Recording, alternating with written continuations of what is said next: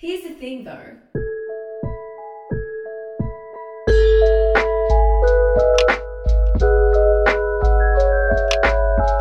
Hello, hello, hello, and welcome to another episode of our podcast. Here's the thing though. My name is Saliha, and I'm your host for today. I'm here with my producer slash editor, Mitch Price. Hello. Before we begin, we'd like to acknowledge the Darug and Ku-ring-gai people who are the traditional owners of the land that we are recording on today. We'd like to pay our respects to all First Nations people past, present, and future, and acknowledge that we're recording on stolen land and that sovereignty was never ceded.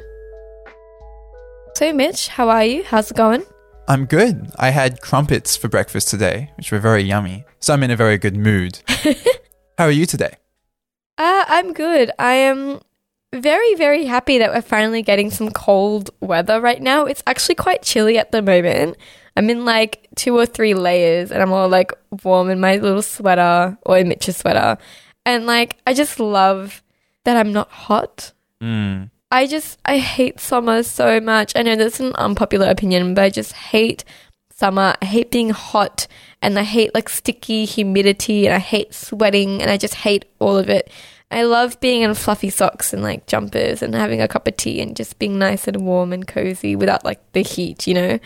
So also my fashion is thriving right Yeah, now. I was going to say summer fashion isn't really my vibe, but I got to wear my sweater and turtleneck yesterday, so I'm feeling pretty good. I know, just the vanity of it all. I Exactly. love it. I, especially for me, like, bro, I wear a hijab. Like, there's only so many layers of clothes I can take off in summer, and it's just not cute. Like, my long sleeve tee, my mum jeans are just not cute. I want to wear, like, London fashion. I want to wear coats and sweater vests. anyway, we're both very happy that it's cold again. But anyway, enough about the weather. I am going to move into our follow up for today just because I've got actually a couple of things that I want to say. Uh, the first thing I'll mention is that the March for Justice was yesterday for women's rights, um, which I think was like, I'm not going to say controversial, but I think there were some conflicting uh, experiences that people had with the marches yesterday. I was at the Sydney one. Um, to be honest, from where I was standing, I honestly could not hear a single thing that the speakers were saying, which which kind of sucked because obviously I want to be like in on it. I want to like vibe. I want to be like, yes, go off, sis. That's know? often typical for large protests, though. Yeah, and it back. was really big. I was actually surprised um, by the turnout because it was like a Monday. Most of the big protests that happen are usually on like a Saturday because all the school kids come and stuff like that, um, and non-working people can come. But yeah, it's just it was ginormous, and I was like not even that like I could see the speakers kind of, but I couldn't hear them, and it was just hot and. I mean, it was just a rally, I guess. I can't really say much about what was going on because I don't really know. There was a large police presence, though, which I was uncomfortable about. However, something I wanted to mention about the police, which I saw echoed about the Melbourne rally, is that like they were just like hanging around and like not hustling anybody. And from someone that's been to a lot of protests in Sydney, I can assure you that this is normally not the case. Typically, the police are usually really quite aggressive and they aren't really afraid to shove you and push you and yell at you. And they're usually pretty awful at literally every rally, including climate change ones, which are, you know, probably one of the least controversial rallies that you can go to. But they were like actually really calm and nice, I guess, or as nice as a cop can be at the protest yesterday. And I feel like I can't help but think that's because this protest was so like white corporate girl boss vibey. Like and I'm like I'm willing to be corrected on this if anybody was at the Sydney rally and actually heard what they were saying. But just from the vibe I was getting and from the people that I was around, it was very like corporate white women. Like there were women in like their suits that are clearly on their office lunch break that were like taking Instagram selfies and then leaving five minutes later. Like it was very performative. I don't know. There was something really unwelcoming about the rally to me personally as like surprisingly the only kind of person of color that I could see in my vicinity. I was like surrounded by white people, which is not common at all at rallies. I find that they're typically quite diverse. It's a bit weird. And then on my live yesterday, I asked you guys how the protests were in your respective cities, and people had pretty similar things to say about all of them.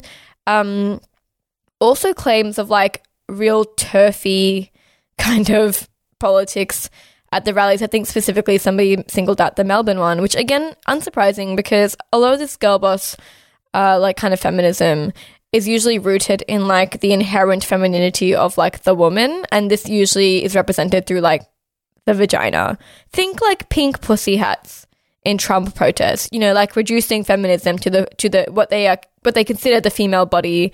Um, and you know, similar kind of signs about like racism is small dick energy, and you know, like comments on the penis sizes of male parliament members and how this relates to their masculinity, which obviously is again transphobic. Just I don't know. I feel like this is what happens when politics gets co-opted by like upper middle class corporate white women. Um, even just like so a lot of people were saying that Brittany Higgins' speech was really amazing, so I just read it like five minutes ago, and it was really good. And she also has a line where she like says, you know, and if it's bad for me, imagine what it's like for women of color.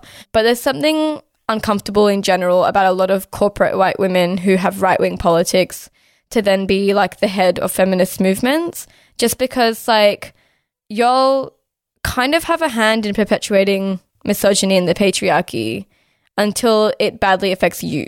You know what I mean? And I think that is something that we should be talking about because like why do you only care about this when you are at the at the brunt of its violence and when you become the victim of its violence. These are issues that have been ongoing for a long time.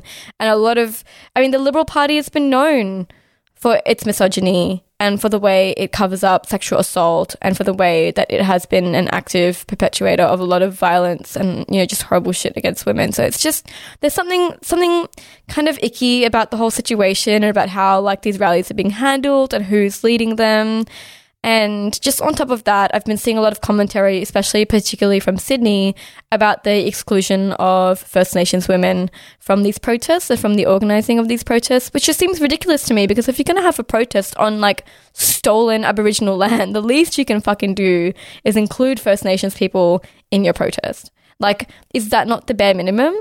Um, and I know that there was, you know, quite a bit of unha- like there was there's quite a bit of commentary in Sydney where like a lot lots of people that I know are quite prominent activists in women's rights were not going to the March for Justice rally for that reason. Um, so it's just I don't know. I went to the rally. I'm glad we had a rally, but also a lot of it just seemed like performative, fake, and whitewashed bullshit. Which me. is a shame. But I'm going to move on for that because we talked about it quite a bit in yesterday's live. Uh, and I just wanted to bring up Chris Porter because a few of you DM'd me asking me to talk about the fact that he has just announced his defamation suit against ABC. Basically, uh, I mean, you guys know Chris Porter was the cabinet minister that was um, accused of raping a woman in the 80s. And that woman has since died by suicide. And it's been really fucking sad. And then the police kind of dropped the investigation because their victim is no longer here. And it's just, it's been, there's lots of issues that are happening with that. And now Chris Porter is saying that this has been really bad for his mental health, that he's actually the victim in this situation, lots of witch hunting kind of vibes. And he's taken leave, and now he's saying he's going to sue the ABC for uh, trial by media, which is just fucking ridiculous to me because something that I feel like he seems to have not realized is he identified himself. The ABC reported that a cabinet minister was the alleged rapist, and he was obviously not named because defamation laws in Australia are fucked. Like, you can get sued for saying pretty much anything bad about somebody. That's why um, Brittany Higgins, uh, alleged rapist, has still not been identified, is because if they do identify him and then he, he claims trial by media, he's not going to get fucking indicted for raping her. So there's just lots of complications. Uh, but like Chris Porter, literally, like, he wasn't identified. He came out and identified himself as like his way of being transparent or whatever. I think it was him trying to look innocent, where he was like, a guilty man wouldn't do this. it was me that's being accused. so, you know, and like he came out and obviously he received a lot of hate and Four, the Four Corners report, the ABC Four Corners report, uh, previously did a report on Chris Porter being like a fucking misogynist and it like goes all the way back to his uni days. They interview colleagues, staffers, friends, co-workers, all these women that are like, yep, Chris Porter was a misogynistic pig. He commented on women's bodies. He did this. He did that. Blah, blah, blah, blah, blah. Lots of allegations.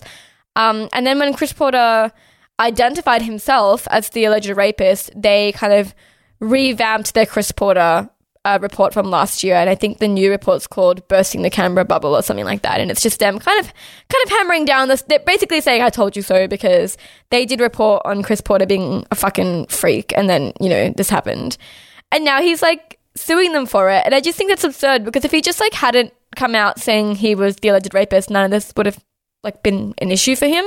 I'm thinking of the Eric Andre meme where it's like Chris Porter pointing a gun at Hannibal Buress and is like, gunshots. It's like, why would the ABC identify me? I. It's just no, I agree. It's like, bro, you did this to yourself.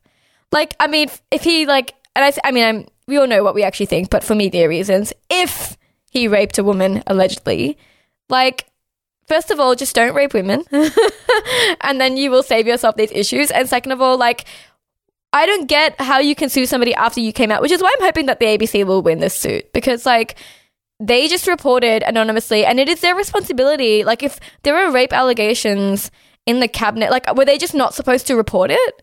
Um, I'm pretty sure the police are going to be reinvestigating uh, this rape allegation potentially because I know like other politicians have been pushing for it to be investigated, although Scott Morrison is resisting.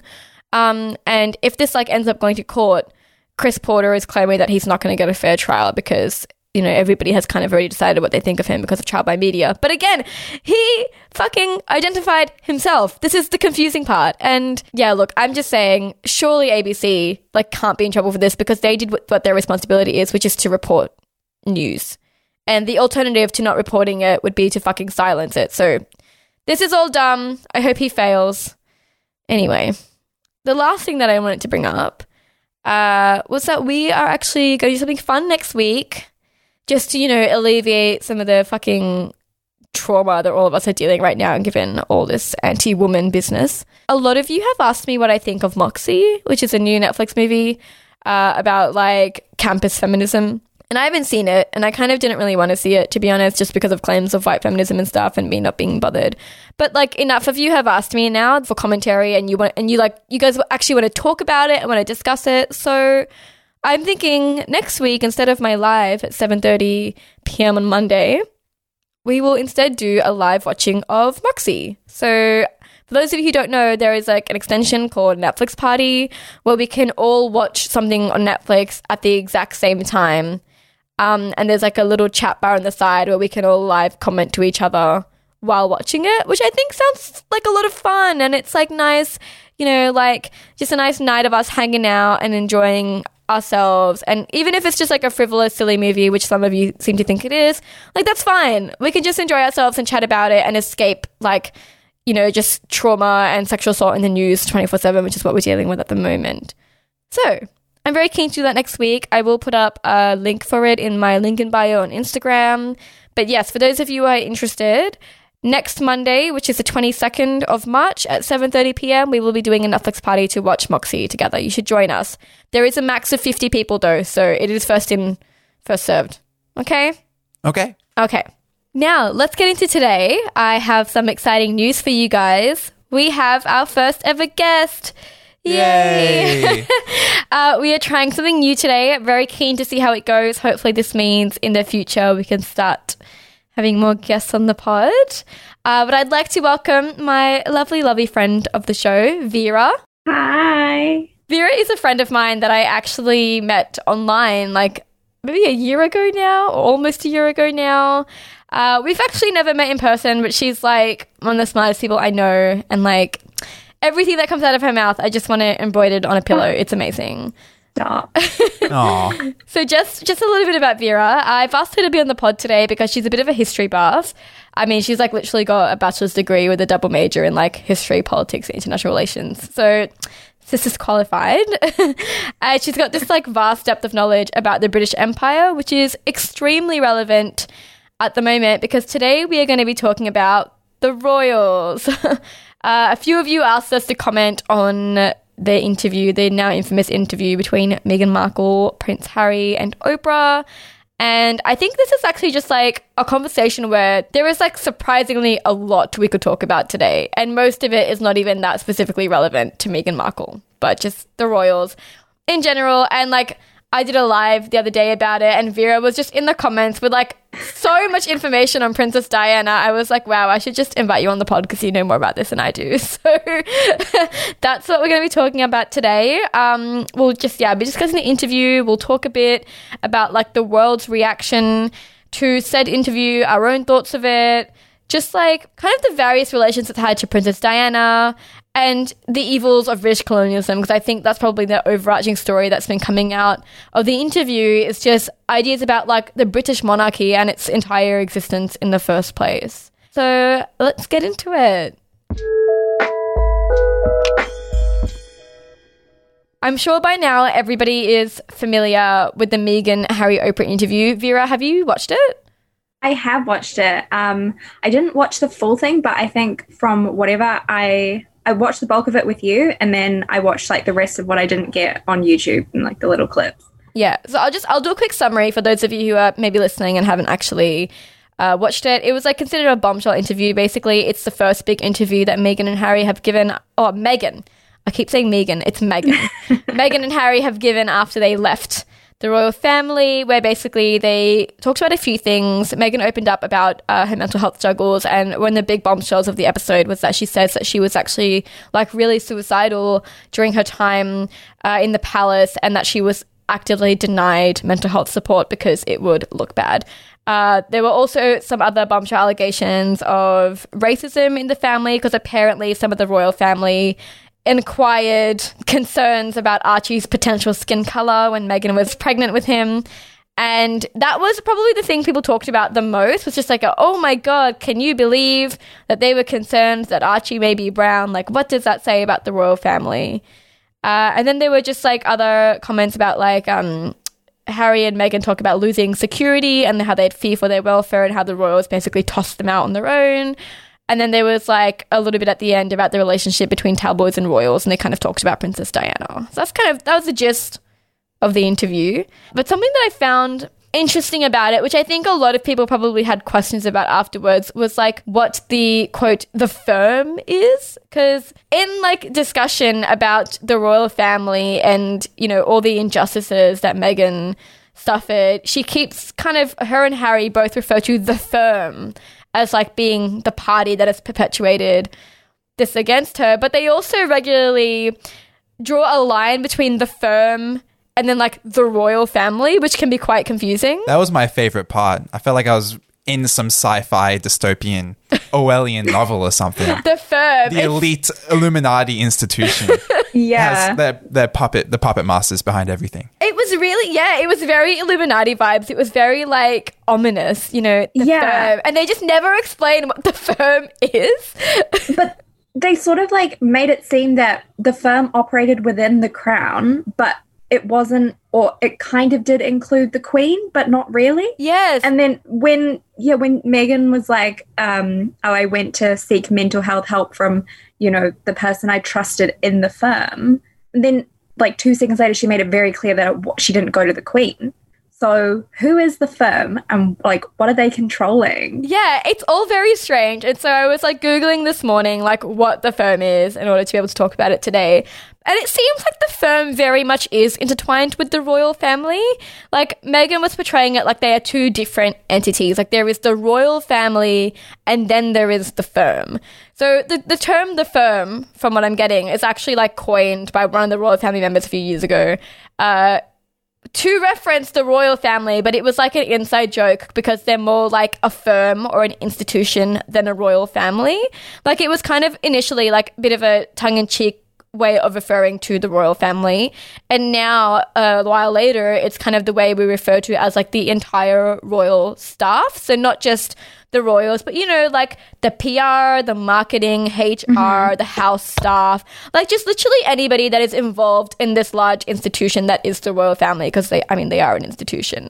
And I just wanted to bring that up because I find it very strange that Meghan and Harry are making a distinction between the royal family and the firm as if their interests are completely different from each other and as if they have like different agendas, because that's just not true. um, and yeah, you're right. Like she will talk about the firm being like denying her certain things, and then very quickly follow it up with, "But the queen is lovely." but she gave me a blanket. yeah, yeah. The queen gave me a blanket. She's nice, guys. The queen is always nice to me. She's never been like not nice to me. She's never been rude to me. And I'm kind of just like, but I mean, the queen would obviously like never be like actually rude to you. She doesn't need to be. That's what like her henchmen are for. That's what the firm is. Like I'm sure the queen doesn't like physically do anything. Her job is to tell other people to do Yeah. stuff. Like it was it felt really naive actually. Like I the funniest part is I don't think Megan was like trying to cover up for the queen. I think she like genuinely does not understand that they are the same thing in a lot of ways. Like the queen might not have as much material power as we think she does, but she does like these are her staffers and the Yeah. staff are not doing things that the queen doesn't know about. exactly. And it's like, oh, Queen can't be racist because she was nice to me. Yeah, literally. And it's like guys. she she really is complicit in like the firm. Like they are one and the same because these are the queen staff members and she like knows what they're up to. Whether or not she stops it doesn't really like matter. I think it's a bit of deflection when people say, oh, but like the Queen doesn't know everything that goes on because at the end of the day, she's still the head of the family. And literally and figuratively, it's her name, it's her face, everything that's, you know, and that's been what the royal family have done for, for forever. It's been the, the reigning monarch who, you know, is pretty much in charge of everything. So to kind of say that, oh, they had no idea or they were unaware of um, the, the experiences of Harry and Meghan as they put out in that royal statement um, they made a couple of days ago. Like that to me is just like, yeah, right. Great little PR attempt. Mm, Sorry, you've uh, you've sent that to the wrong generation of people who just don't accept like standard like cut and paste apologies. So like try harder, sweetie. Imagine trying to apologize during like the cancel culture reign where all we do is make fun of people like apologizing for things. It's I almost pity them. but um what I want to bring up in regards to that was because as I said earlier, like probably the most controversial or like shocking part of this interview was actually the fact that somebody had inquired about Archie's skin tone, which to me was like probably the most boring and unsurprising part. Yeah. I, I feel mean- like brown girls or like brown people everywhere just like like and like are we really surprised that like the people who like introduced or perpetuated colorism in our like ancestral lands are like racist or like colorist like hmm. literally. Like that's what i just think like i mean the the royals are known for marrying for blood purity. Like yeah. racism is not new. These are the people that like perpetuated colorism in like every fucking ethnic community. Like the reason that mm, like we especially like I, literally half the things that i write about in like my career like diaspora writing is about like colorism and not being light enough. Like why do you think that exists? It's because you know the british fucking colonized India and then perpetuated their own Eurocentric beauty standards onto us and like only rewarded those that fulfilled these like white ideals. And then we're like, wow, they would be concerned about Archie's skin tone. Unbelievable. Shocking. Yeah. and it's just, I don't know. It's very, it's, it's wild to me how much we like really, well, not we, but people are just really in denial about yeah the royals. Like I think there's a real, real denial of what they are and what they represent because we want to treat them like celebrities, but they actually like aren't celebrities. Like they're royals. There's actually like a real difference in the way that they exist and what their roles are. And that's what Megan said too at the beginning of the interview. She was like, I had no idea when I walked into the palace. I just thought it was like meeting any other celebrity that I did on Hollywood Boulevard when I was in LA. And I think it also ties into a lot of the denial and the sort of refusal to believe the the truths of what the history of the monarchy is and what it's meant to so many different people outside of the context of England. And I saw that come up a lot during um, the Black Lives Matter movement last year with a lot of the revisionist history that was coming out. Um, and you had a lot of, um, you know, historians saying that, you know, the crown, you know, is still our head of state, but they did all these awful, awful things overseas, but we just don't talk about it. Um, and so it's the same kind of thing now. It's like, this is this family is not a good family. Like, why are you so surprised that they're, you know, treating a member of their own like absolute trash? Like, we we be new. Like, we knew this. like, like I, I don't know. The surprise and like the shock is it's not really coming from I'd say like the the people of color. Like I don't really see a lot of that kind of same sense of shock and outrage. Outrage, yes, but not that kind of shock and like, oh my god, like they could never. Um, that I do when I see you know white women or white people talking about the royals. So Yeah, to jump off that, I actually saw a lot of commentary on Black Twitter about Meghan and her role in this because people were kind of just like, Meghan is, you know, a black woman, like she's biracial. A lot of, I think, other people of color, especially ones that aren't super aware about the monarchy, like kind of saw Meghan marrying into the royal family as like a black girl power moment. As like a black feminist moment of like a yes, like representation, like yes, get get a black woman into the royal family, like as if this is where our activism lies. Like, instead of wanting to abolish the monarchy, we just want to add black people into the monarchy. I mean, this is kind of what I was saying before with like Bridgerton and the fact that you can't really like have black royals and just ignore like the colonial and racist mm-hmm. undertones of royalty and how that reflects upon having a black person in like royal settings.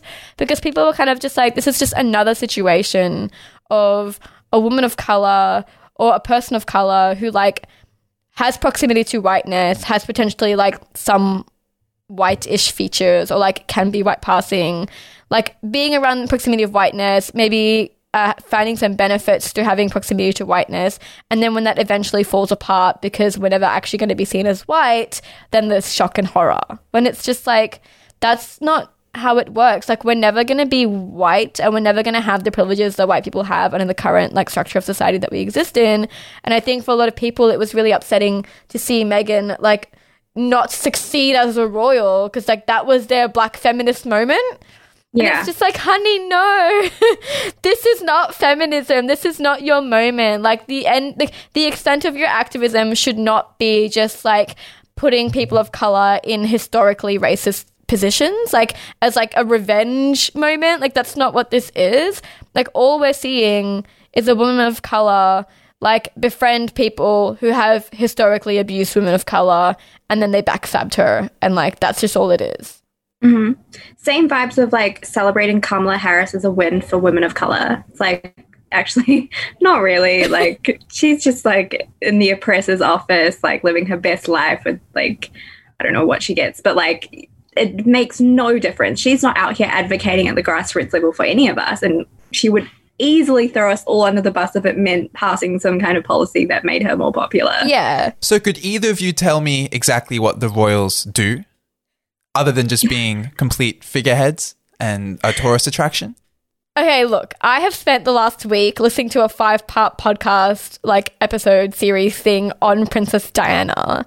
And a part of that, like a huge conversation in that series is what the fuck do royals actually like? There seems to be a really huge disconnect between what royals do and what we think royals do. And Yeah. when, when they talk about Diana in this series, like a huge part is obviously about her, her life, her death, whatever. And they talk about like the way that she constantly did like she deviated from the norm for royals. And like to an ex- like in ways that we didn't realize she was deviating from the norms because we don't fucking understand royals. So when she goes and does like cool philanthropic stuff we just think like that's just what celebrities do. But turns out that's not what the the the royals just like exist and look pretty and like like wear fashionable clothes and like have an image. I feel like from what i know just from the past week of learning about the royals that seems to be all they fucking do Yeah, and they fly around to all the Commonwealth countries and like they have all these like grand lunches and dinners that like the country puts on for them. And they go around shaking hands and like taking photos and cutting ribbons and that's it. Yeah, and just like even when I was like learning about Diana, it seems that her life while she was living in the palace was pretty much like, yeah, I mean, a lot of the time she was just at home, just at home. Like, you know, Charles was off on fucking hunting trips or whatever the fuck it is that like rich colonizer white men do. And she was just like at home. And then when she did go out, it was like for press conferencings. And even then, something that I find really interesting, at least this is, I mean, this is more of a product of Diana's time, but she actually never spoke at any of these press conferences. When her bombshell, yeah, did you know that? When her No. bombshell interview came out, like after the divorce and everything, people Yeah. were really shocked because they realized that that was actually the first time a lot of people had ever heard her voice. Did you know that? Is no, that not shocking? It's something that we don't realize because nowadays, like with Megan, I mean, she's my only real kind of like Megan is when I started to actually look at the royal family. I didn't really know Yeah. anything about the royal family until Megan married into it because I knew who she was from Suits, and she's always been like you know a vocal person. So I just didn't question it. But then learning about Diana and how like despite being like a huge presence and kind of being the only thing people liked about the royal family at the time, like everybody fucking hated the royal family during that time, but people loved Diana, and she was like the PR image of the royal family. And despite that, no one actually like had ever really talked to her, like in like a press capacity. And when she did speak, it was usually very minute. Like she would have like she would talk like in an interview with Charles like next to her, but she like never really talked on her own to the press and stuff like that. And it was very strange. And then now when we like try and look at the royals and we're like actually trying to sit there and think about what they do, like what they actually do. We can't really think of anything aside from like Yeah. random speeches and charity events and just like PR situations. Yeah. Because the truth is, they are like irrelevant. Yeah. Outdated. I'm going to bring this back to the interview for a second because something that I realized, or something that I feel like isn't talked about enough, is like Harry's role in the interview because he like kind of comes in in this second half, right? And he talks about a bit more in depth about the actual like royal protocol side of it and like his feelings because Meghan was like an outsider that married in and then was eventually kicked out, and it's a very different situation to being the actual royal, like actual in the in the line of heirs.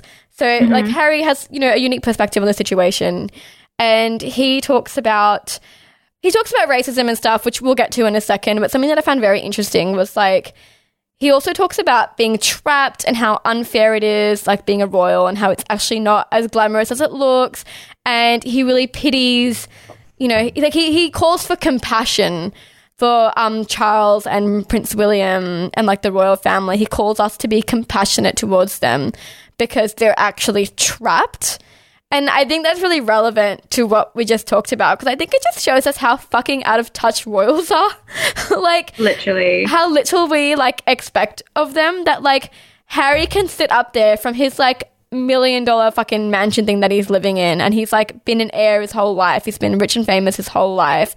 And he is talking about being trapped and how uncomfortable and sad it is and how he really feels sorry for other royals because they're just living this horrible life. And what really got me when I was listening to this Princess Di- Diana series by You're Wrong About is they also talk a little bit about how being a royal is quote a human rights abuse. And I really like didn't like that for a number of reasons.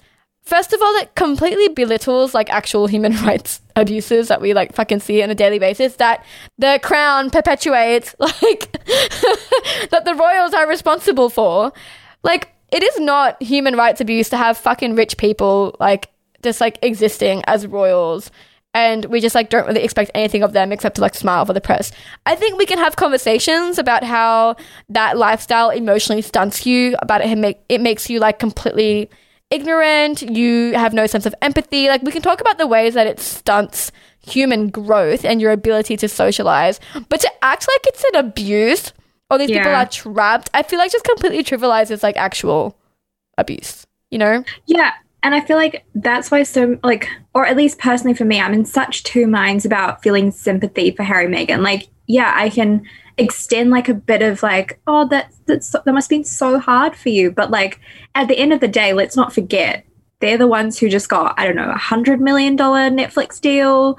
You know, they're living their best life in their mansion, like, you know, COVID who, like, you know, just like the rest of us out here like slumming it and they're just at the end of the day they're always going to be able to live off the crown maybe not directly by association but the titles and the fame and whatever status they have by proxy that's going to carry them through and that's going to be there for their children and even their grandchildren like Yeah. so as fun as it is to say that they got out i don't really think they got out because all they all they did was just like get a netflix deal but still talk about the royal family so Yeah, okay. I'm glad you said that because I was thinking about that too upon like doing a rewatch of the interview. And Harry talks about like they got thrown out, they got cut off. It's so lucky that he had inheritance from his mother because otherwise they would like have no money. And I'm just thinking that's like never going to be true. When you got like removed from the royal family, like it is not right to be comparing it to like being a kid that gets kicked out of your house with nothing. like you would never you have enough allies and rich millionaire celebrity friends to never really be on your own. Like you are never going to be homeless. But I feel like this is just a great point of how the ideology of, of power and capital has manifested today. Like, we have never been so depressed. Depression is, while it's not a new thing, like in the 90s, we saw a very direct increase in depression among young people. And that, in a way, has to do with the internet because the way the internet has come to pervade every aspect uh, of life has made us work more and we work so hard. But now it's like, it shows how manipulative power and capital is because now it's like we have depressed billionaires. You know, like they take depression, which is like a working class issue, really, and a serious one. But now it's like, well, it's actually really hard to, you know, be in all this power. And they turn it back into reinforcing capital and reinforcing power. Yeah, because like, well, I I don't mean to undermine like Meghan's No, struggle. Like, I definitely sympathize with her because, like, also she started off as a working class person that ended up in this kind of ruling class situation. So I do have sympathies for Meghan, but I think you're right, Mitch, in like the way that Harry and the royals have spun this narrative to really paint Harry and Meghan like these poor social outcasts that are slumming it, which is obviously far from the truth, is insidious. It is how we maintain power structures because what it eventually tells us is that they're not that different to us, that they may be millionaires, but we have the same struggles. Which is, yeah, disingenuous because we don't have the same struggles. Like Meghan's situation, I think, is quite specific. But if we want to talk about the others, like Charles and William, I don't give a fuck about their mental health. like, I'm sorry. I don't. Um, because, like, these people's entire living, they're like, worth their the the luxury that they they honestly live in luxury. Like the amount of fucking house stuff that they have the clothes that they have the food that they have like they get that in return for like looking pretty and waving and like saying speeches. It is like not comparable to the struggle of like poor people. And yeah, I'd probably, I wouldn't be surprised if you told me that life wasn't particularly fulfilling, but I'm not sympathetic towards that struggle, you know? well there's a difference between like being fulfilled in life and like fucking dying of poverty like that's that's the key difference here is like the like you still have your needs met. These people are like bored and like probably like kind of depressed about not being able to do all the crazy shit that they want to do. And like yes we can say they're unhappy but to compare it to like actual like genuine struggle like inescapable struggle trapped struggles of working class people that are doomed it is just so fucking out of touch. It is so out of touch. I was so annoyed. And you know what? I mean, Oprah kind of somewhat calls them out for it. She actually says, Please explain how you, Prince Harry, raised in a palace and a life of privilege, literally a prince, how you were trapped. she actually says Love that. And then he responds, trapped within the system, like the rest of my family are. My father, my brother, they are trapped. They don't get to leave. And I have a huge compassion for that. And I just think, leave. I mean, like, they technically could leave. Like, you just left. you know, like, they technically could be like, you know what, we're stepping down.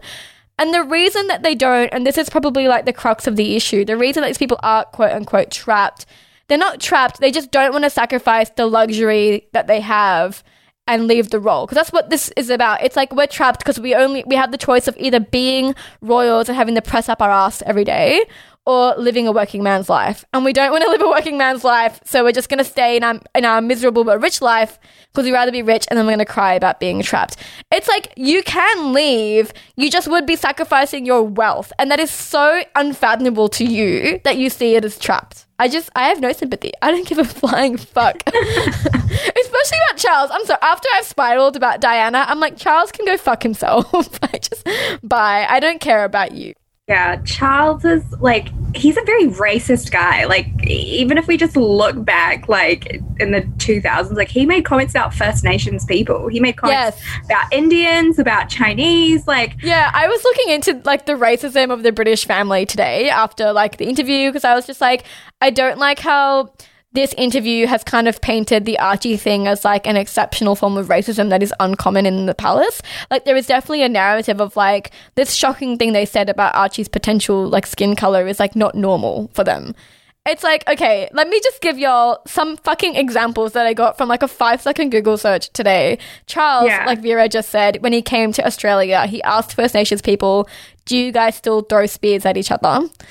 he actually said that. And also, when they toured China, he told some British students in China that if they stayed here too long, they would get, quote, slitty eyes. Uh, Yeah, like he actually said that. And I just like I was just researching like instances of casual racism among the royals just to kind of prove a point. And do you know much about Princess Michael of Kent, Vera? No. She actually wore a really, really racist and offensive brooch to a lunch with Meghan Markle. Like, this brooch was, I don't know if you know what blackamoor jewelry is, but it's essentially jewelry that depicts like really exotified, racist, blackfacey kind of depictions of Africans. It's kind of like gollywogs. Stop it. Yeah. What? Yeah, you can Google it. She also like went to a restaurant in New York City and then yelled at a bunch of black American diners and told them to go back to the colonies because they were being too loud apparently. She apologized for that because she got called out for being racist. And do you do you want to know what she said in her apology? No, no, I love black people. Once I actually loved black people so much that I actually pretended to be, quote, half caste African, and I dyed my hair black, but my light colored eyes gave it away. oh my. this doesn't sound real. Fucking Google it. Like, is this is actually real, what she said. Like, this is how out of touch and completely irrelevant these royals are. Her father, uh, Princess Michael of, of Kent, her father was actually a major in the Nazi SS. And this woman has two black, I think they're sheep, that she named. She named her black animals Serena and Venus. I mean, She named two black animals after black women who have historically and racistly been compared to black animals. And she thinks she's probably complimenting them. Like this is this is the royal family, guys. Like this is This is nothing new. this is not new. This Archie thing, if anything, is actually surprisingly less racist than usual. Like the fact that they weren't naming who it was bec- implies that there is a shame in it, which, to be to be honest, is like surprising because normally the royal family just says racist shit and doesn't even realize that they're being racist. like, but, like, even Harry and Meghan not wanting to name the person, like, at the end of the day, they're still protecting the firm. well, like, let's not- exactly. yeah, like, it's not a heroic thing for them to come out and say, like, oh, they made all these comments and they're not name and shame. Like, if you wanted, if you really wanted to turn your backs completely and you really wanted to give up all your ties to your family and you are so hard done by and you are victims of this awful institution, why wouldn't you just let the mic drop? Yeah, drop the fucking names. Yeah what's holding you back why do you still want to be why do you still want them to be you know thankful to you for not outing whoever it was that said that Yeah, and this was the confusing thing about the interview because it seems to be in two minds. Like Meghan and Harry seems to be in two minds because on one hand they would talk about like how betrayed they were, but they like would constantly reiterate that there are no hard feelings. That I mean, like Meghan talks about how she like actually calls the Queen every couple of weeks and just checks in on her, sees if she's okay, and like it's so strange because I think we, as like the audience, and especially like how Twitter and the internet works, we've kind of created our own narrative of Meghan and Harry being like "fuck you, royals," and just. But that's just not what's happened, and we're all Yeah. kind of in denial because we just really want to see them upend the monarchy. We want to see that, but that's not what happened. Like, it's not what happened, especially with Harry, like, continuously being like, I know that they said something kind of racist, but also, like, don't be mad at them, guys. Like, they're trapped. Be, have compassion for them. Like, this defends, this, yeah, it's a defense of the royal family while also calling them out is, like, weird and doesn't really make sense. And I think it just goes to show how much, like, Harry, especially Harry in particular, because I'm like, I'm sympathetic to Meghan as, like, somebody who started off as a working class black woman and kind of ended up in this situation. Like, I'm not that interested in criticizing her there's not much I can say that's already been said about her, to be honest. But with Harry in particular, what frustrates me, it's like people are fucking praising him right now. I swear to God, like every tweet, every TikTok is like, oh my God, woke King Harry, like calling out the racist. Like Harry is not sparing any witnesses. You know, there's just all this like weird hype around like did we watch the same interview like the only kind of jamming thing he said was when he was like oh you know now my dad doesn't pick up my calls anymore but then he says he says at the end of the interview that that's fine and they're on a calling basis now so he kind of backtracks on that Like if you actually like there is a Yeah. transcript of the interview on the Sun if you guys want to read it, where he actually like backtracks. And it's just like this is nowhere near as radical or anti-racist or whatever as we want it to be. And also like, have we forgotten how much of a racist Prince Harry was? Like, are we just gonna ignore that like he wore a Nazi uniform at like a costume party? And I'm pretty sure he like was with one of his military friends and like said he's starting to look like a quote raghead. And he also called one of his like soldier people's wives a Paki. And like this guy has like he's like done like racist shit, you know? And while I'm like, yeah, sure, there is room for growth, he talks about how like he was really unaware of racial bias until he met Meghan. And like, are we just gonna let that slide though? Like, are we just gonna kind of be like, oh, like, it's fine that he knew absolutely nothing about racism because he dated a black woman and now it's okay. It's just another example of POC having to teach white people about not being racist. Yeah, literally. And I'm sorry, but this man has the fucking resources and the fucking money to like know about shit. I feel like I'm somewhat forgiving sometimes to like working class racist people, but like you are the ruling class. Like this man like creates narratives. And I think that's something we don't think about a lot with the royal family as well because a lot of us, especially like non-British people, we kind of see them as like these kind of dumb celebrities that just like do what they're doing and they just like wear fancy clothes and they're kind of irrelevant. But they really do create narratives. They really do have a say in the way things are shown in the press. And that's something else that I found, and that's probably the most most interesting part of the interview to me. Like probably the only thing in there that I actually found was like new interesting information was when Harry talks about the relationship between the press and the royals. He does this in the context of the royals being trapped, but I'm just going to ignore that section because I don't care about it. um, I'll, I'll read you guys a quote from the transcript. And I guess one of the most telling parts, and the saddest parts, I guess, was over 70 members of parliament, female members of parliament, both Conservative and Labour, came out and called out the colonial undertones of articles and headlines written about Meghan, yet no one from my family ever said anything over those three years. That hurts. I also am acutely aware of where my family stands and how scared they are of the tabloids turning on them. And then Oprah says, Turning on them for what? They're the royal family. And Harry says, Yes, but it's. There's this invisible, or what's termed or referred to as the invisible contract behind closed doors between the institution and the tabloids.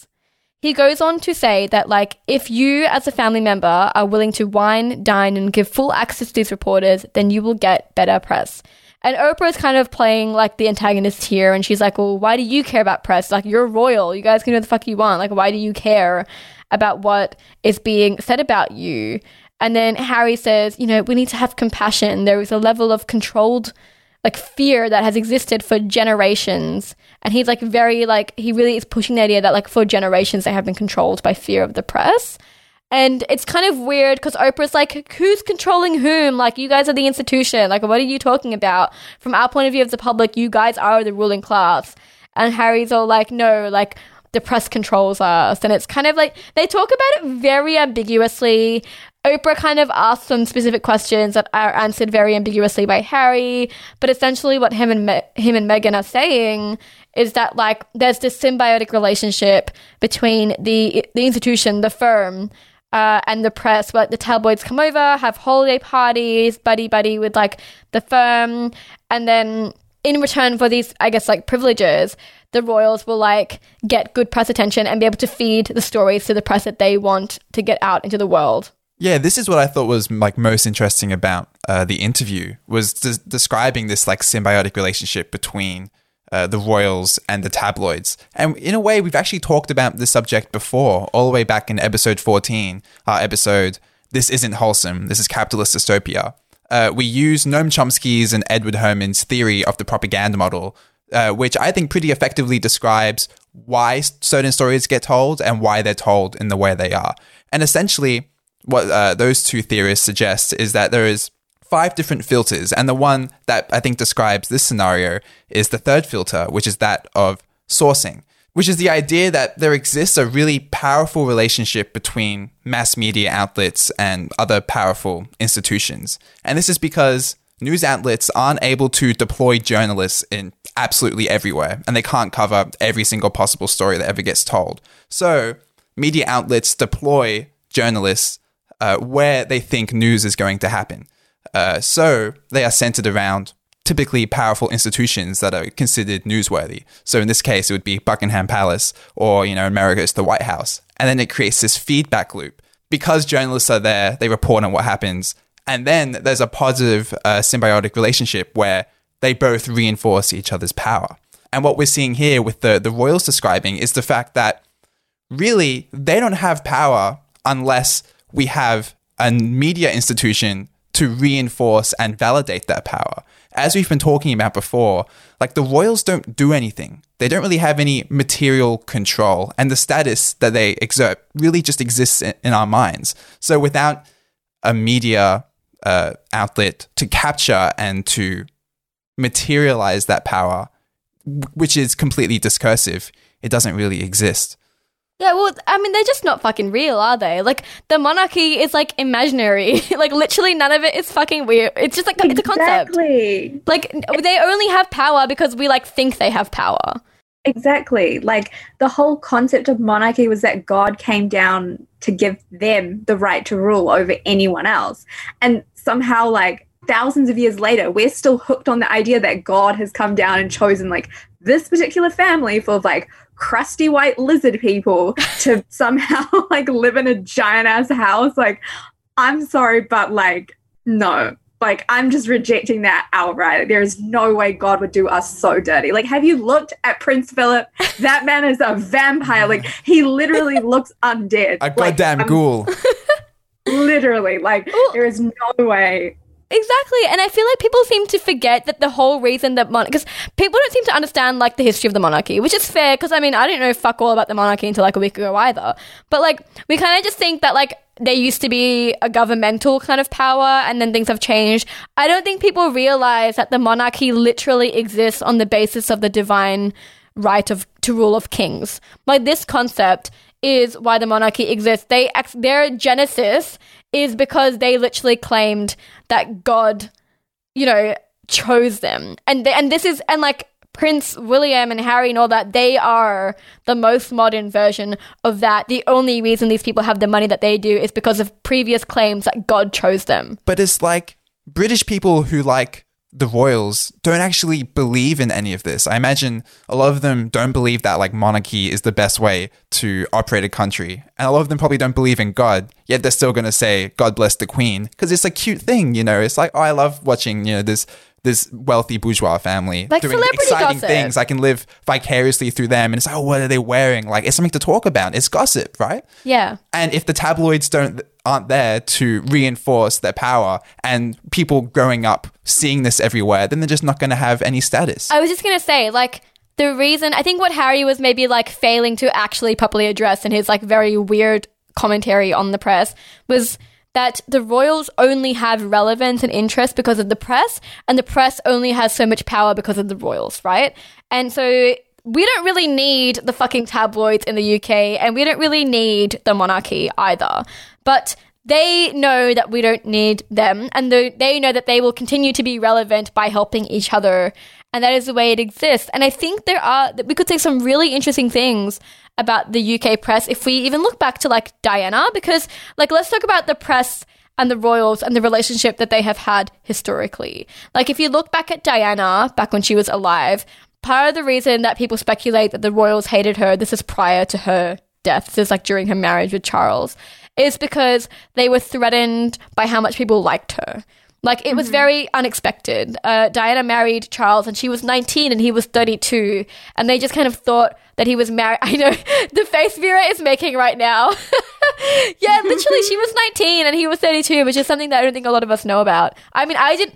To be honest, I didn't know anything about Diana until like a week ago because she. I mean, she died a year before I was born. Isn't it so funny that like we both don't know like I don't know like so much about Diana, but I know we've spoken about both of our families and like they see families having some weird, weird obsession with Diana and the royals, and it's like like mom like stop giving into these colonial overlords like they are they're not doing anything for you like please Yeah, it's like, Mum, they colonized us. What are you doing? no, it's so true. But the, I mean, we can get into why Desi's love Diana in a second. Uh, spoiler alert: it's because she had a relationship with a brown guy. Scandalous.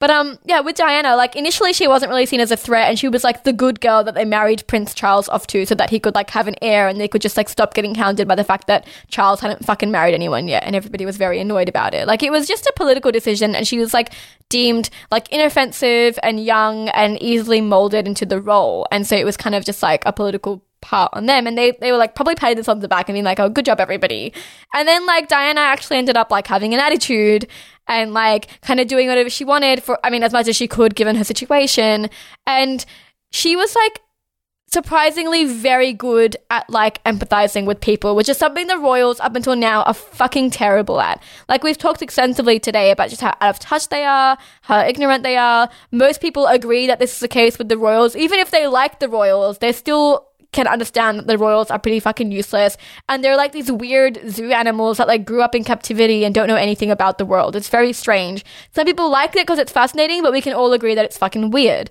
And so Diana comes in and she's maybe a little bit different to most British aristocrats in the sense that she like grew up with divorced parents, which was a big deal at the time, and she like worked, you know, as like a waitress at some point and a dance teacher. Like she worked first of all, which a lot of British aristocrats don't do because they just like live in their nice little manors. And she like had an apartment in like London, and she was kind of like just around working class people in a way that other royals weren't, and it kind of just made her like humanize people in ways that the royals typically wouldn't. And I mean, some of the things that she's really well known for during like her time in the royals kind of era was when she was like a real advocate for people with AIDS.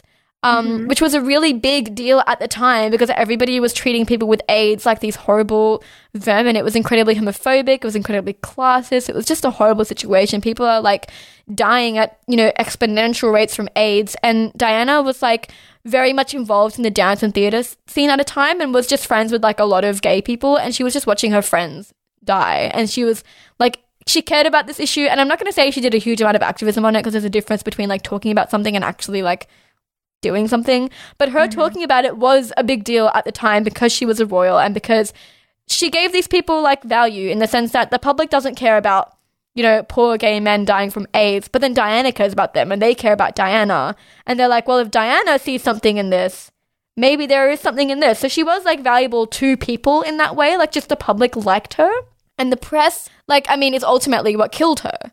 Uh, I mean, we can we can have a whole other rabbit hole to get conspiracy Wow, that's a funny way of saying Charles, Leah. That's a no, really funny way of saying. I agree. I, am when I say ultimately what killed her, I mean like legitimately the press chased her and then she got into a car crash. So they like literally like kind of caused her car crash. What a great metaphor. I know. Well, look, we can have a whole other conversation about just like all the conspiracy theories on how Diana could have died. But just, I'm going to say from like what people were saying at the time as well, because the conspiracy theories kind of happened a little bit after her death. When she died, the first people that were blamed were the press, because mm-hmm. not long before she died, a photo of her on a yacht kissing her boyfriend at the time sold for $3 million, which is fucking insane. Or 3 million pounds. I don't know how many dollars that is. But like, that, like the press allowing that to happen and actually paying that much for a picture of Princess Diana is what created this craze that ended up leading her being chased to her fucking death and whatnot.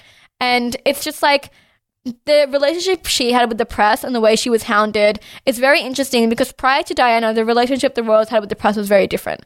Like scandals were less reported on, and it was more symbiotic. I think the relationships they had with the press, and then Diana kind of like was a wrench, a spanner in the works, and things shifted, and now we see these fucking disgusting tabloid shit around Meghan, and the parallels are interesting. Yeah, there was also a lot of Islamophobia around Diana and her um, boyfriend because he was an Egyptian Muslim man. Yeah, yes, so Diana. Was, yeah, so like the the trend of demonizing minorities in relation to the royals, like that's not new. Like, yeah, yeah, Diana was our relatable queen, but like her her plight and her like journey with the press is not something that you know no one could have ever foreseen um, not repeating itself because that's exactly what we're seeing with Meghan. And like, she's a biracial woman. Diana was dating a, um, a man of color, a Muslim man of color, which adds another layer to things because we know how England hates everyone who's fucking brown. So, yeah, I don't know. Well, did you know? This is a little fun fact. The guy that she was dating, his father is actually the main guy behind a lot of the conspiracy theories. Yeah, Of Diana's he like death? refuses to believe that his son like was killed in a car crash. Yeah, he's just, and he, I mean, even before his son was killed, like even back when he was just like friends with Diana, like he always talked about the fact that um, the royals are Islamophobic and they are like stopping me from like reaching my full potential and they're like getting in my way. Yeah, well, like in 1996, like Diana literally wrote like a letter in which she said that like Charles was planning, or like she said Mr. X, don't know who that is. My bet is Charles was planning a car crash because her car had actually been tampered with, and she was literally like scared. She was concerned for her safety. And when Meghan was saying that she was also concerned for her own safety and the safety of her child, I was like, is this not just a Yes. 2021 Diana situation? Like, are we not just living? It was wild how like there were so many similarities between Diana and Meghan's like stories. I definitely noticed that, especially the way they talked about the press and the way they talked about the royals like not stepping in to protect Megan slash Diana from the press because they're they're too scared themselves of the press. I just like yeah, I mean Oprah didn't seem to buy that, and I don't know how much I buy that. Because it's like, even if the press is only reporting bad things about you as a royal, it still maintains your wealth. Mm-hmm. Like anything the press says about you, be it good or bad, maintains your relevance when you have none. So I'm just like, I don't know. I don't really buy all this. Like, oh no, we're just scared of the press. Like, you you guys are like rich white people. It's different for Meghan, who's black. Like, there is genuine fear on her end, but like, no one's gonna fucking do anything to like Prince William. You know what I mean? Like, the pre- Yeah. what is the press gonna say about Prince William? Like, what about Andrew, who's a fucking like alleged child rapist trafficker person? like, Literally, all Meghan had to say was like, "I don't feel comfortable raising my child around a literal sex offender, like a literal child rapist." exactly. like all she had to say was that, and then leave. Like that could have been the end of the interview. Which is Like- why I don't buy arguments about like fear of the press because if if like the royal family really didn't step in for that regard, that makes no fucking sense because Andrew is actually like being accused of being in cahoots with Jeffrey Epstein and like raping kids, and he came off scot free. So y'all are, y'all are immune to the press. Don't talk to me about like being vilified for the press, but Andrew could get away with that, and Meghan Yeah, couldn't get away with holding a baby bunk and eating Evo toast. I guess what the what the whole point of this podcast episode today was about is just like we need to be really fucking critical of like the royals and just their existence in general because like these people have a history of racism and colonialism and imperialism where they like have destroyed the lives of like countless people. I was doing like a quick Google search today of just like the evils of the monarchy and the amount of like horrible shit you read about concentration camps and the people they murdered and gunned down. Like it's just horrific and it's strange how much we remove that from the monarchy that exists today. It is strange how much we see them as two separate entities and we see like William and Harry as just like modern people that aren't involved in that treachery. And it's like yeah but their wealth is built off it. Like the reason that they live in these fucking castles and can afford all this wealth and like live the like glamorous life that they live is because they went and colonized all these other countries. The queen never fucking returned india's jewels and for that i'll never forgive her. Like this is just this is what these people are and they are nothing more than that and we can't like give them like celebrity status because they're not celebrities. Like there is celebrities in some ways are still workers. You know like they like work an acting job and they get paid for it. They might get overpaid for it but they're like still performing a labor. Like the royal family is not performing a labor. There's nothing to celebrate when it comes to royalty. yeah nothing at all. So i guess that's that's um like we gotta be critical of it. And also can we just stop making tiktoks about harry being our woke king? End this Yeah. now. End this like celebrating of white mediocrity it's over i'm canceling it Harry is over party. Where is that hashtag? exactly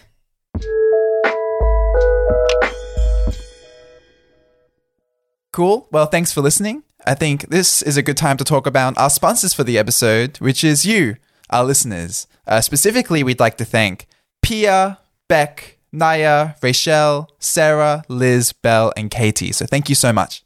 If you thought our discussion today was interesting, thought provoking, or something you learned from, please consider donating to our Patreon at patreon.com forward slash Sliha.